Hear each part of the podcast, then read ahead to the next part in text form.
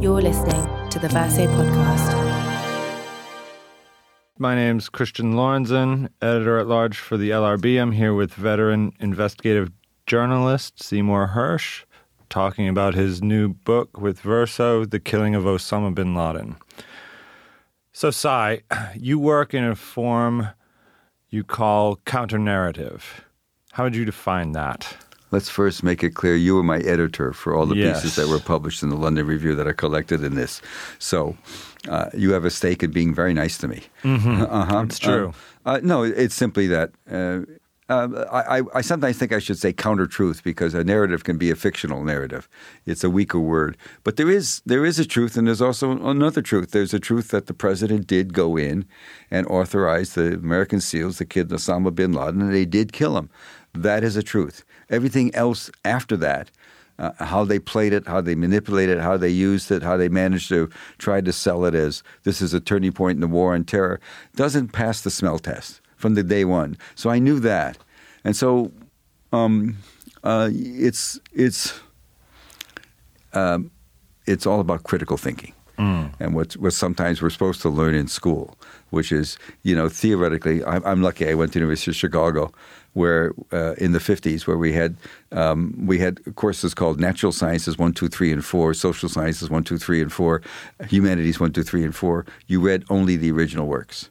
And so you didn't have to look at a professor's. You didn't have to parrot what a professor, you know, handing, uh, signing his own book to the students, and so that you have to parrot what he says. You could actually go and do a riff on what you wanted. So I think that helped me begin to think that the way to get a feel in Washington is actually read before you write. And I mean that on a mega scale. Really read the papers, read some of the position papers. I'm somebody who read when the uh, International Atomic Energy Agency, uh, after the, the shoot down of, uh, after we destroyed Baghdad in 1991 in the first Gulf War, if you remember, we had a UN inspection team process. And the, uh, the UN inspection team was called UNSRA, know, UN whatever and it was headed by a Swede named um, uh, Ekeus. And every four, every three months, they put out a report. And I used to, at the minimum, skim read it pretty carefully, and sometimes certainly sections read. So I had years of reading about it. So when they suddenly announced WMD is there, I knew that we had bombed the hell out of everything in '91, and there was nothing in any of the reports they issued for ten years that indicated he rebuilt any of that. He just he couldn't have. We were watching everything he did, so the whole story didn't make sense to me. And so you know, you can argue um, that for the for the Wolfowitzes, the bright ones, the bright neocons who are Straussians, you know, the noble lie. Strauss was a great believer in the noble lie that the leadership is entitled to tell the masses a noble lie. You can argue that they probably knew all along, and so what? It made no difference to them because the main goal was to get the WMD. But in the short run, it's a hell of a story. They're not telling the truth about something, so that's not so hard. So, in in the case of the uh, Bin Laden killing, the story that you, I think, began to look critically at to begin with was the story of how they came to find him in Abbottabad. I learned right away, very early. Well, two things happened. Uh, first, the night of the raid, like everybody else, I was happy. Um, uh, maybe unlike most people, I did not think this was the end of the war on terror, because the idea of a war against an idea always struck me as nutty. And uh, at, at that point, we were 10 years into it, and there was no question bin Laden. Uh, you know, one reason we keep on talking about bin Laden is there was legislation passed in the fall of 2002. This is the issue Sanders always raises about Hillary. She signed it, which said, it actually said, to, gave the president authority whenever there's Al Qaeda to be found without consulting Congress or anybody else, he can act. So that's why Al Qaeda is there. What you have a copy, you have serious Sunni jihadists, Sunni Salafists, but allegiance to bin Laden? Are you kidding me? He was out of the picture. And this is sort of ad hoc. Um, I, I, for 15 years, I don't think he did it. I think that the real story is going to be, we'll never get it maybe, but it's going to be in Hamburg. I think Muhammad Atta, I think, had a degree in mechanical engineering. And he was the only one of the 19 guys, including bin Laden, who had any enough brains to organize stuff. And so, uh, from the beginning, anyway, the point is, after within a day, I can say this now. I didn't want to say it for a long time. I got a call um, uh, from a journalist in Washington. The next day, I think it was maybe a day and a half later, he had called up. He called up Joe Biden, the uh, vice president, and this sort of Irish Catholic boys, you know, network, which exists. Um, and uh, they were just buddies. Uh, drink. I don't know if they were drinking. I don't know what. But um, and he called up to thank him, and Biden called back and said, in essence, uh, I have notes, but I don't I don't remember them ver- verbatim. But his message was, "Yeah, thanks a lot, pal. Yeah, it's great. Reelection, all that stuff. You, I think you're right. It's it's wonderful." But let me tell you something. Anybody who thinks this guy, this president, is some community organizer from Chicago, you know what Obama did between before going to law school and after graduating from the University of Chicago, uh, is just some uh, you know, a, a, pussy or some, you know, let me tell you something. He stuck at the gates. Gate didn't want to go. He didn't want to play. He drove it up his ass. You know, that kind of talk. Guys talk. He just stuck it to him. I'm going, so this guy calls me and he says, oh, I don't know, Hersh. It's not, I can't do this, but maybe you can. He's a, a columnist for a, a, paper. And he was right, you know. I, so, wow. So a day or two later, I got a, a email from a somebody in Pakistan who was in a ISI family, and what what what I also knew is that, and what what maybe most people didn't know about me because they don't read. I had done a long story for the New Yorker magazine, for which I wrote until I began writing for you guys, the London Review, in 2010 and 11. I wrote a long story about the Pakistani bomb and how we were terrified about it. We didn't. We we make nice to the two generals who run the country. We make really nice to them. If they want a chopper, we give them a chopper. And that's basically the governing principle in U.S.-Pakistani relations. Totally, totally. It's the core. They have now a second reactor. They have long. They had one called Kahuta that was enriched uranium. Now they have a, a plutonium reactor going. We asked them not to do it and they said, you know, stick it where the sun don't shine. Everybody, you know, that's that's their issue. They don't care what we think about that. That's their national security. It's a matter of great pride for them. The Islamic bomb, you can call it that. And then when there used to be a lot of worries about it, and so I had done that story, and I got deep into some of the stuff we were doing, and um, uh, I spent a lot of time in Pakistan and deep into how they didn't trust us. And I, I, I had some stuff there that was very brutal about the real truth is you know, we're we're terrified that a couple of the bombs, we think we know where the bombs are, and they want us to think that. But we also know the chances of, as somebody once said to me, uh, uh, a couple of bombs being out of the count, lying in the tall grass along the runway, very high. So I wrote this story, and of course the government, as it always does, denied everything. No, no, no, no. And then two days before, David um, um, um, uh, Remnick, the editor of the magazine, called me to say that somebody very important high up had called him with great great concern. We had told him it's the same thing we did at the New York New York the London Review. You know, we fact check mm-hmm. and we send emails to the government saying what we're going to say within some reasonable form, uh, pretty close to what not the words but the idea. They respond to that by saying if we ran the story as a, as we were said we would, they were going to have to shut the embassy and close consulate and move people out because they thought they would be rioting. Because many people in Pakistan, uh, the religious people, the fundamentalists, um, are quite religious, support bin Laden, can't stand America, um, uh, perfectly prepared to march against us, think the bomb is important, uh, but also respect the army as sort of the father of the country, which is what we that's what that's how we play it. We play through the army. Um, um so to bring this back to well, but let me just I'll just finish it. The the point being that um, I did know people clearly on the inside. And this isn't taken into account when people raise questions about it. And then I asked people I know in America. And amazingly enough, within the two days, I was at a meeting and I get the same story, the same, almost verbatim, the same account. It's so close on so many issues. What I was heard from the ISI. So I have a story, and from there you go. To lay out the principles of those stories, a lot of it has to do with the question of would the U.S. violate Pakistani sovereignty without alerting the Pakistani authorities, right? And also the source of U.S. knowledge of bin Laden's location. To just go through the story as you've written it, as it is in the book. Well, uh, they're a great ally. Yeah. Um, on um, uh, you know, we just had an example. I'm always digressing. We just had an example where the president has announced he's going to send 250 special forces troops in, into Syria. Yeah. Right. Well, No problem there. We can violate that. You know, uh, the only countries that are invited there, the government, Syria is controlled by a government headed by Bashar Assad. We don't like that, but that's the reality. And Russia's there because he was. They were asked to be. Uh, Hezbollah's there. The Iranians are there because they were asked to be. We're not asked to be, but we go in there. We go into uh, Israel without being asked, or Canada? No, or Pakistan? No. Those are all no-nos. We would not do anything that there's there's tension because we operate. There's something called the Hindu Kush. The, the border between India, Pakistan, and uh, Afghanistan is the mountain range, Hindu Kush, and there's a tenuous. It's no man's land, and there we have a we can operate maybe six or eight kilometers across the into the their country without request. But after that, we have to ask, and they're very sensitive about it. Believe me, I know that from from going there. They they don't like the fact that we sometimes cheat a couple miles. Uh, sending a team in there, um, uh, the whole notion that we would do that is so counter to anybody who understands the game about the bomb that we would undercut the Pakistani leadership like that and leave them in, as we left it. The way we left it was they had two options.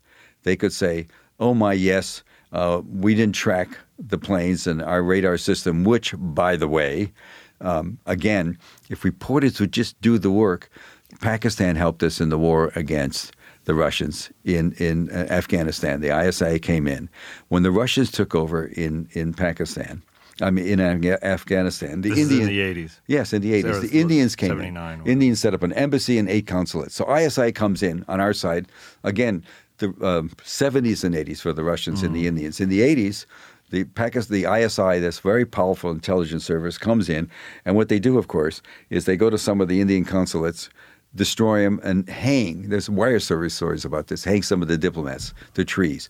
Horrible stuff. A lot of concern about that. India's mad. What does India have in 1982 that Pakistan doesn't have? It has the bomb then.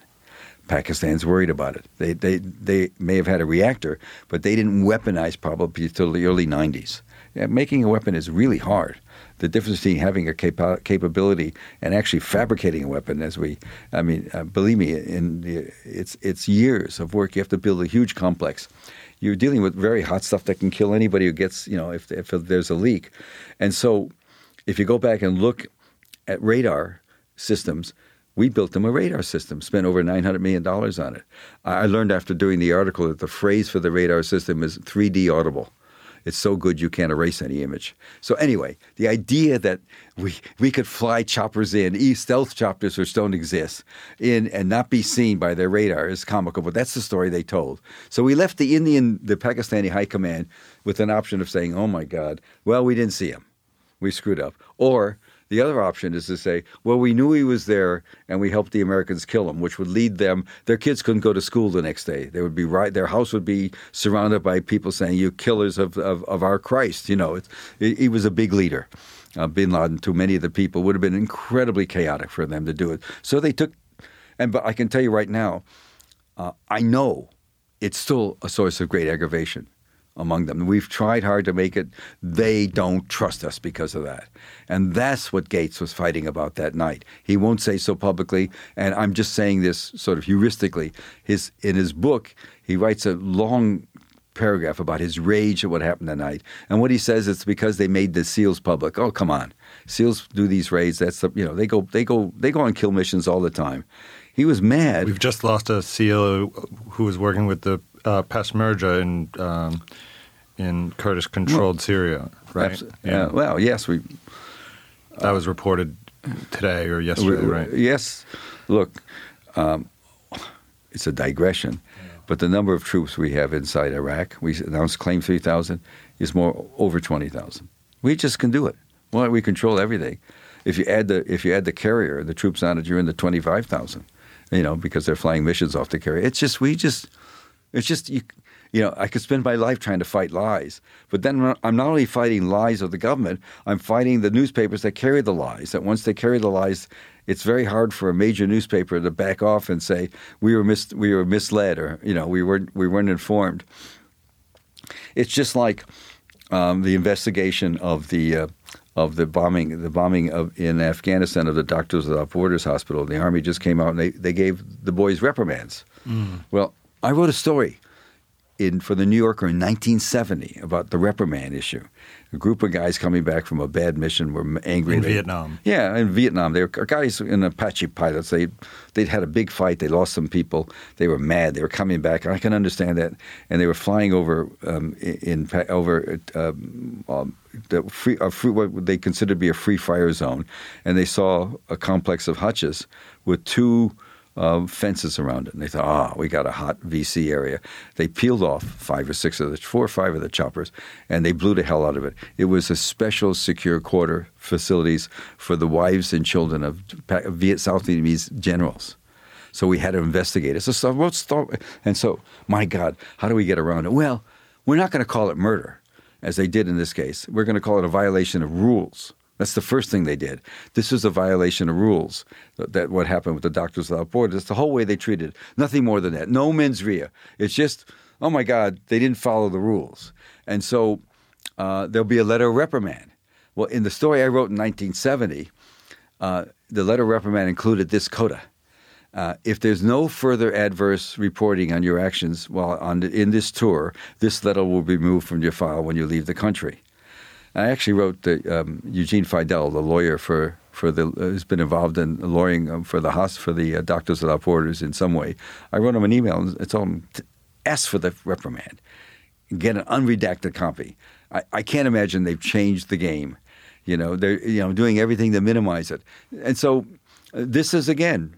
Uh, here I am thinking differently than everybody else about it, but I'm not thinking differently in that. Oh my God, it's an outrage. I'm thinking more very specifically with for me the issue of the Doctors Without Borders is the premise that this is a violation of rules, because when you treat crimes that way, you minimize them, and that to me is the outrage. So I have my outrage, but it's more complicated than I think the newspaper outrage or even the Doctors Without Borders.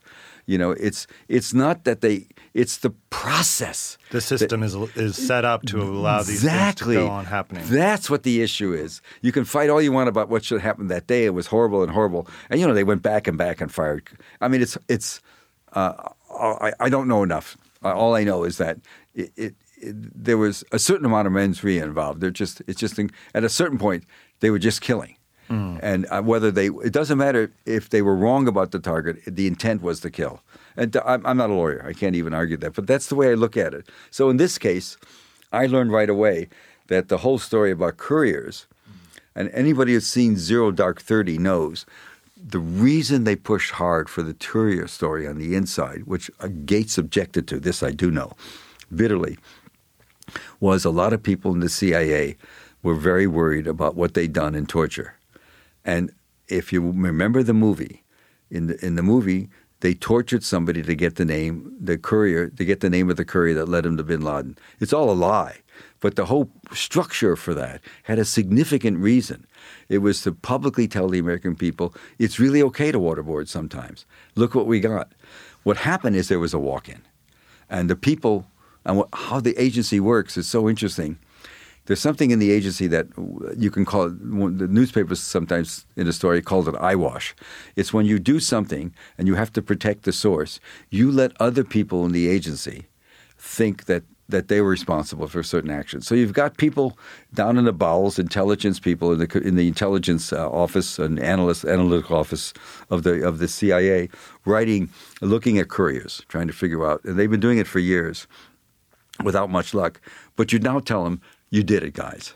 And then when they can be taken out to reporters and be very credible because they are credible. They think they did it.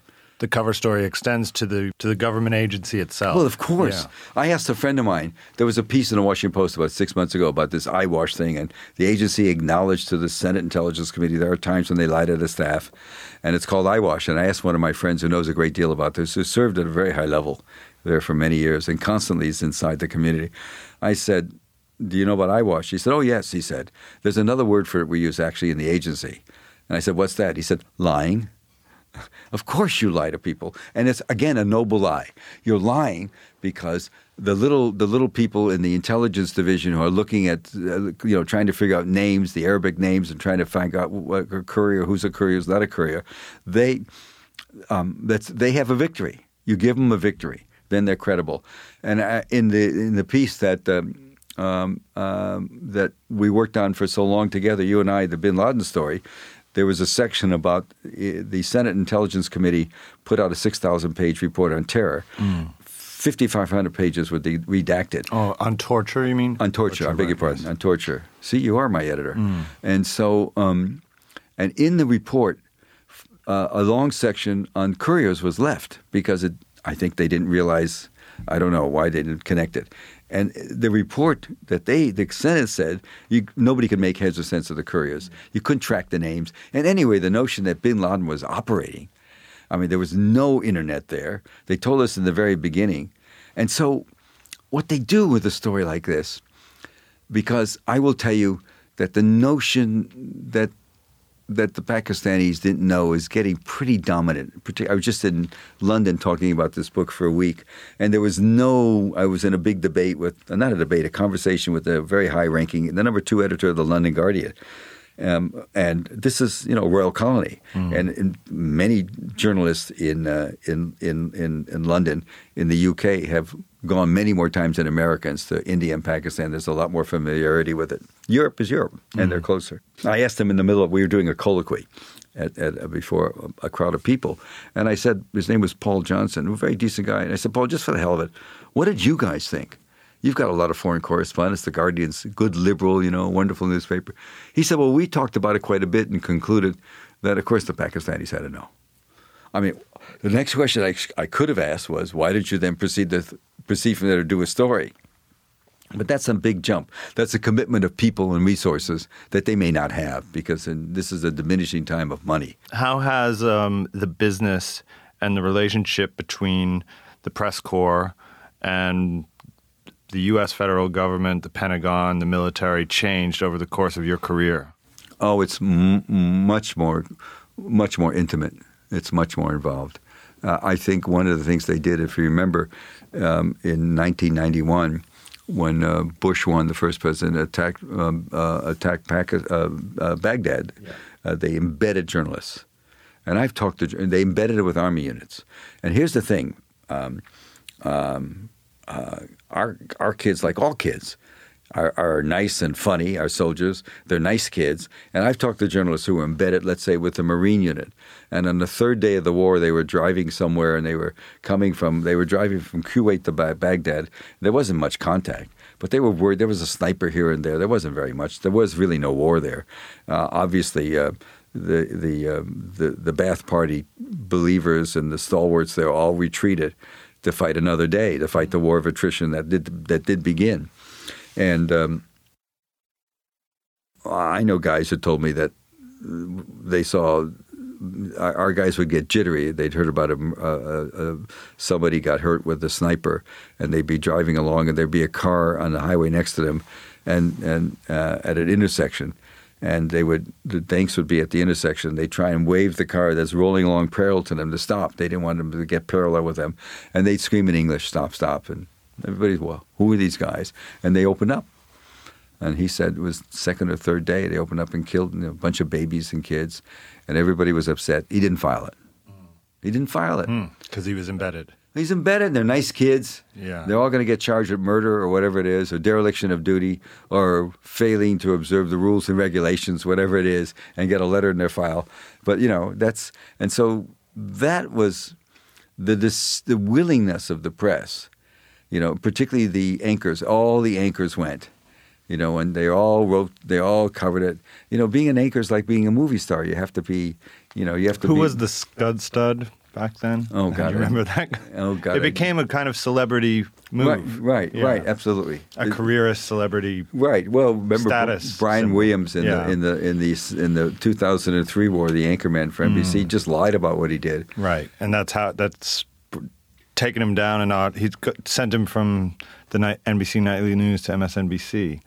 Um, to turn it around in another way, um, you've said that it, when it comes to U.S. foreign policy in the Middle East and and also um, in Eastern Europe, the Obama administration and much of the, for lack of a better term, establishment is, or parts of them are still caught up in a Cold War mentality. Some of your reporting on Syria has has asserted this.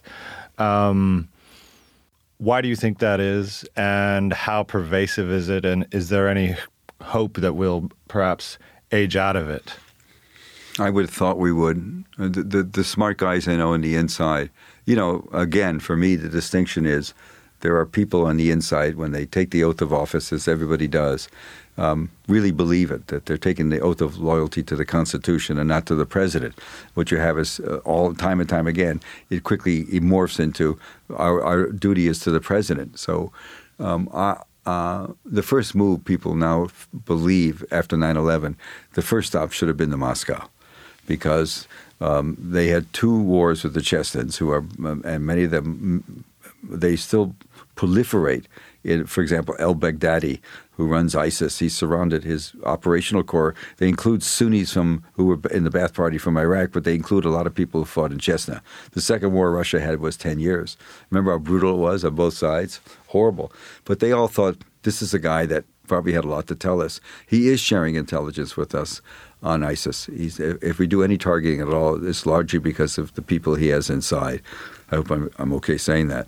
Um, but um, and so the military guys see it a little differently. Um, they're less worried about the Cold War, you know, aspect, but politically, it's suicide. In America, um, um, uh, you mentioned the word you could attack any day you attack Putin. Why you get two points in popularity? Same with uh, Bashar Assad. You know, I'm always amazed. Bashar Assad is um, he's in a war of life and death. Um, if he loses the war to ISIS or Al Nusra, he and his wife, his pretty wife, and his two pretty children will be swinging in a yard like Mussolini with their throats cut. He knows that. That's the end game for him. And so uh, he does what people do when they're in a desperate war. Um, I'm always amazed that he's criticized so much for using barrel bombs, which are what you ship oil in, 63 gallon, because I know a country that was in a war that wasn't life and death in terms of immediate peril to the leadership in America uh, that used barrel bombs for seven years, full of napalm and cacodylate acid. It was called the United States of America in the war against South Vietnam. For seven years, we do barrel bombs. Why? They're cheaper. And not only that, so I always wondered, and they have much less. They have 63 kilograms, uh, you know, 120 some of explosive, as opposed to a 500 pound bomb full of 500 or 500. It's, it's a bigger bomb. The bomb much more bang. I always wondered it would have been better when I hear about another barrel bomb attack if he used 500 pounders, which would kill many more people. I just, I just, I just see that as so. You know, I just, I just am amused, not amused, disturbed, and we are also a country that dropped the second bomb uh, on Nagasaki. You know, what a couple hundred thousand people just to demonstrate that we had one we could do it. No military purpose at all. Everybody knew. I, would make the same. Gar Alperovitz has written about this for years, the American scholar, about you know Cold War being a factor in that. It's you know, and and um, it's certainly a, a, very relevant argument. A lot of people don't accept that either. But I always wonder why um, uh, we are so quick uh, uh, when we don't like somebody. Uh, we're really we're really very rough, and um, uh, just as I said, um, the president of the United States can get brownie points from putting 250 special ops guys across the border in, into Syria without permission. And you know what it's about? Um, my heuristic thought. Mm. The battle for Palmyra turned out to be, even though nobody, again, reading and not writing, there was a lot of stuff written in the international press about this battle. It was door to door in Palmyra. ISIS just stood there and fought. They had no choice. They were going to go nowhere. Syrians did a great job, and I guess you could say because they went and they killed a lot of people. They also suffered a lot of losses. The Russians had to put in a Spetsnaz. There's their equivalent of our Joint Special Operations Command. There were foothills or mountains above Palmyra where they got into wild fighting with with uh, ISIS, and a lot of the Russian uh, commandos got killed. It was a bloodbath on all sides and a very decisive victory. And so their Russian commandos were sort of a new element turning the battle. So the president puts in 250. It sort of is to say, you know, I can, you know, uh, mine is as big as yours. I'm going to mm. put him in. And and the immediate thought the smart people I know had is he's not going to put him in because the only way he can resupply them is by air. And Russia controls the air. Russia has these huge radars they've installed, wonderful radars, S 400s, I think, that are very, they can just reach all over. And so Russia, theoretically, an American airplane coming to resupply somebody in because we're not welcome there. The, the Syrians aren't happy about us being there. Could shoot it down, and so my friends, a lot of my friends, said to me, "There must be a back channel deal with Russia." There isn't. Obama just knows he's going to send his planes and the Russians will not shoot it down. It's sort of gamesmanship. But it's gamesmanship that you wonder to what end. You know, uh, I, Obama's, he spent 28 minutes at the White House Correspondents' Dinner last night telling sometimes lame jokes, his farewell. Mm-hmm. And then he showed a video he had done that was also lame. And I'm thinking to myself, wow, he really protects his relationship with the press. He's never missed, missed the White House Correspondents' Dinner. He's never deigned not to go. He really values it. This is him saying, I'm with you guys, despite the fact they may put a lot of you in jail and put pressure on. He's, he's, he's laying down a marker, obeisance. He's saying, You're the king. I'm coming here and playing for you. Well, he has, in one sense, a very cozy re- relationship with a lot of many sectors of the press, certainly the opinion pages. Um, he's constantly having little soiree. centrist columnists over over to dinner at the White House, David Brooks and such. Um, but you know, in, there was a long. But on the other hand, he has one of the one of the worst records for prosecuting journalists. You wouldn't know it among mm. the, the, you know the the awe and and you know the the the genu genuflecting they did. You know, I, am one under. I, I uh, am I crazy? I would I would do anything not to go to one of those dinners. Uh, the only time I ever went is I won a prize, and poor Richard Nixon had to give me a prize. I mean, it was like it was like freezing. How did that go? Not very well. it's not very well because he was like it was. You know, did you he, shake hands? I don't remember. I'm sure I would have. You would not do that. Mm. That would be, you know, that uh, you know, you can do it. I could do it. I could do it in writing. I don't have to do it in, in a punk way. But um, um, no, I would never disrespect the president in public. I mean, he is a president. Um, but I sure disrespect him in terms of policy and other things. And I think Obama. Here's the tragedy for me. My guess is he's probably going to be the. You know, my I have a son who's very smart too, very smart, much more than anybody else in the family. He's always saying, "You don't understand. He's going to be the brightest president we've had. We're going to have him 50 years. He is very bright. He's he's edgy, much more edgy than people think. He's somebody you don't go to with bad news." Uh, uh, example, his his great piece of, of jurisdiction was um, uh, was Obamacare, and everybody in his staff knew the computers wouldn't work, and nobody told him. He's an interesting guy. He's very, as I say, um, I know I, I, you know, go have dinner with the guy any day in the week. You know, I'm sure he's he's very smart. He's very well read, but he's fallen into a trap of using force. You know, it just he he hasn't used as much force as he could have. No, though. he didn't he went into Libya or he bombed Libya, but didn't go into Syria. In um, no, he stayed out of Syria. That's why the 250 makes no sense. Except this, this is so Putin. We can do it. You're not going to shoot them. We know you're not going to shoot them. What does Putin want? Putin, the same thing the Iranians want. They want to be respected. You know, that, what's it about? Um, um, Hillary Clinton keeps on talking about, uh, in terms of the uh, the Iranian nuclear deal, that it happened because she put sanctions on it. The only way that deal went down was the day after 10 years of Bush, Cheney, and Obama, we finally said about a year ago to the Iranians, you can keep on enriching. For, for, we finally said, what the position had been from George Bush on, we want to talk about uh, stopping enrichment and stopping not not going. And the way we're going to do it is first you have to stop enrichment, then we'll talk about it. You can't, you know, that's it's never was a bargain. Once we said, let's find a way for you to enrich. They're, they're enriching right now for commercial use 3.7 percent, way short of 95 they need for a bomb under uh, IAEA cameras.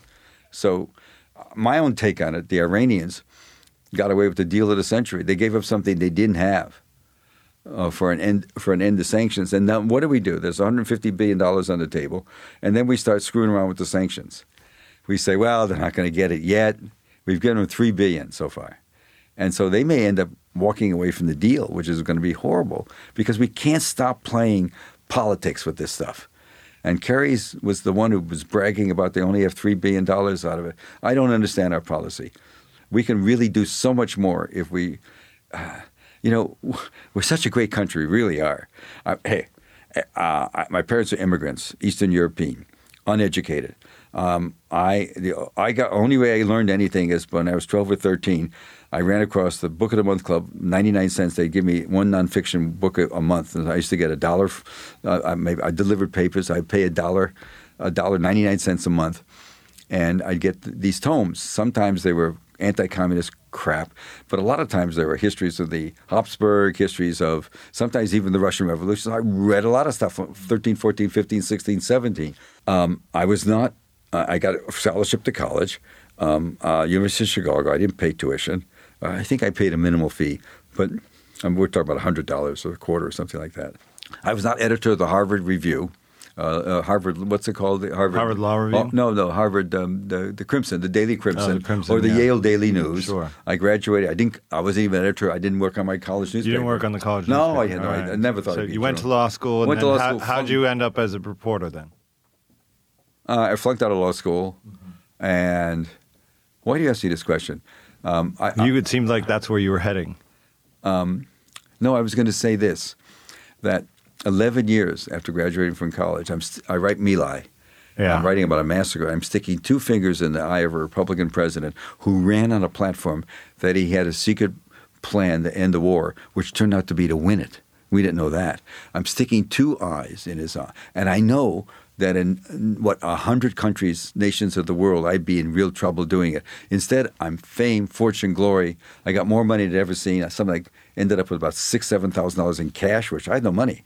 I was married with two little kids. We, we make between the two of us, we made. I was working for the AP for one eighteen. My wife was a social worker.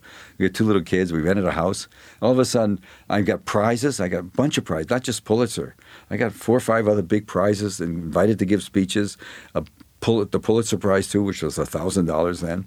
And so uh, you're going to think I'm going to complain about this country? It's a spectacular In place. Turkey, things would be In Turkey, are you kidding? I wouldn't have gotten. But you know what happened to me in law school? I flunked out, and I hung around. I, I was just doing what 22 or 23 year old kids. I was trying to figure out which part of my body moved where. I was so lost in space. Um, you know, drinking and playing around, and um, I had a. I'm telling the story. I had a wonderful girlfriend, and at a party in at the University of Chicago, I I drank too much, and some guy we call it bird dogging. I talked about this earlier today. Bird dogging was the phrase picking, hitting on a guy's girlfriend when he was mm. sort of, you know, he was gone. I've for the- seen it happen. Yeah. well, I don't. Did you call it bird dogging? We called it back then. Uh, People don't know that word now. Anyway, nothing. It was okay. And a couple, about a month later, we ran into this guy. His name was Peter Lacey. He ended up working for Time Magazine. And Peter, we all were friendly, talking about it, laughing about it. Um, I was, you know, I, I, I think I was laughing a little bit. I didn't like it, but anyway, he works working at a newspaper agency called City News Bureau, which had been set up by the Chicago, the Chicago newspapers and the and the radio stations and the wire services said there's so much crime in this goddamn city. Let's pool our money, set up an agency. It was um, famous, made famous by a, a play by Ben Hecht called Front Page. We cover the crime. We cover all we do is cover crime and the courts, and it's uh, and fires. That was the group, and so I and Lacey said they hired graduate. They hired two people, graduates from the Medill School of Journalism at Northwestern. They come in, they get half the jobs, and the other half are just people that walk off the street. And the only requirement for going in there is you can walk straight. You had a BA. So I went and I applied. Months later, I was randomly. Uh, I pick up a phone somewhere, and there's this guy, editor Ryberg, calling me months later, saying, "Hersh." I said, "Yeah." I was in. I had moved out of the apartment, but I was there visiting a friend. I slept there overnight. I think we played cards and drank. You know what kids do. Sure. And so in the morning, when I woke up, the phone's ringing. I pick it up, and he says, "Ryberg." He says, "Come down today. Your your name is up." So I go there and I get, I get a job, 35 bucks a week. I later watched as I went to look for a replacement, they would start from the pile, and if he, you didn't answer, he put your name at the bottom of the pile. That's how I got into journalism. I always wanted to be, a, you know, are you kidding me? But, you know, it was a fit. I liked it. Flash forward 50 years, uh, we have an election going on. What do you think of the prospects for we're down? It's so it seems to Clinton and Trump, uh, and how they'll compare to this administration, the Obama administration. Well, I, I the, real answer, you know, what how in the hell do I know? I mean, you know, it doesn't matter what I think. I I have my own secret wish for the world. when you talk to you mentioned MSNBC and CNN and all these these shows in which they put people on journalists come in and uh, journalists and politicians come in and they have these panels. My secret wish is we'd get rid of this word, these phrase, this phrase. I think. If you got rid of the word I think, nobody could say anything because so it doesn't really matter what I think. The one thing I know, I worked in the McCarthy campaign because I, I came back from Vietnam. I came I covered the Vietnam War. I was mostly in the Pentagon, but I was over there, and I came back convinced um, after two years. I got in trouble with the AP because I was edgy about the war, and so they wanted to reassign me to another beat, and I, so I left. And uh, I knew the war was mass murder. I just knew it. I, I talked to officers and guys who did it. You know, I'm, I'm covering. They're all. It's all about the war, and guys are honest about it. They couldn't stand what they were doing, but they were doing it. You had to get body counts to get promoted. You had to more than if if there's ten lieutenant colonels were looking for one colonel's job, the guy that has the most kills is going to has a better shot. So they were killing willy nilly, and so I couldn't do anything about it. I didn't think the newspaper business would be good enough. So a neighbor, Mary McGrory, who was a columnist, told me that Eugene McCarthy was going to run, and I joined him. He was a Benedictine, very interesting. Uh, he went to mass every day, and I wasn't allowed to say. He really believed in church state. He was very bright. He was he was a, a lover of poetry. I can't tell how many times I went out and books of poetry. George Seferis, the Greek poet, was one of his favorites. He could quote almost anything. And we had people like Robert Lowell in the campaign working in my office, delivering stuff for me, buying me coffee. Robert Lowell, I'm not kidding you, for three months. Cal, he was Yeah. great, by the way. This before his he had breakdowns, but he was But he had some before this. yeah, but Yeah. he would sit in the stands with me and the kids in the campaign. And the last thing he wanted was these bright, beautiful girls coming up from Radcliffe wanting to talk poetry. He just wanted to talk about things. He was very nice. And we, be, I, he, He'd gone to jail as a conscientious yeah, that's right. objector. That- you got him. He cared Yeah. a lot. Anyway, the point of all this is that McCarthy one day at the University of Wisconsin, you could get 5,000 people there to rally about anything. It's just the most active campus. And he was asked a question about the war very early, and he said something that just, I knew then we were going to be okay. I really did. He said, Well, here's the problem with this war, Vietnam it's immoral. And we don't ever talk about morality. We walk out of Iraq after 11 years of destroying the country, and we think the fact that we got out is fine. We don't, we don't have an obligation to those people there. We wonder why. And the press doesn't even make a connection. Joe Biden visits one day, and Muqtada Sadr has his people go and run into the green zone the next day. They don't make a connection between Joe Biden maybe being there that day. You know, you can move. Believe me, Muqtada Sadr, the leader of the, of, of, you know, that Shia group, he can move the Badr group. He can move people in social media. You could do it in, in three hours. You can get them going. I mean, I would make that connection, but not wasn't made at all. You know, America is pretty much hated um, around the world right now, and we don't see it. We just don't get it. Don't know if that's the best note to end on, but Well, I can rephrase it. no. America's really loved by everybody. I think it's true that we are really disliked much Yeah. more than we want to believe, and that's sad because we're we're a much better country than than than people think we are. We are. We just do much too much violence.